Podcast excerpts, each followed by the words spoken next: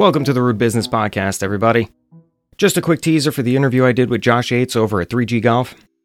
If you didn't know, 3G Golf is a simulation golf place over in Point Pleasant, New Jersey, and it started as a cure for boredom dreamed up by Josh and his family during the pandemic. Now, nine months later, the place is packed. They make it look so easy, but that doesn't mean it was. Stay a while and listen to Josh tell me what it's like going from a college student to a business owner such a short time.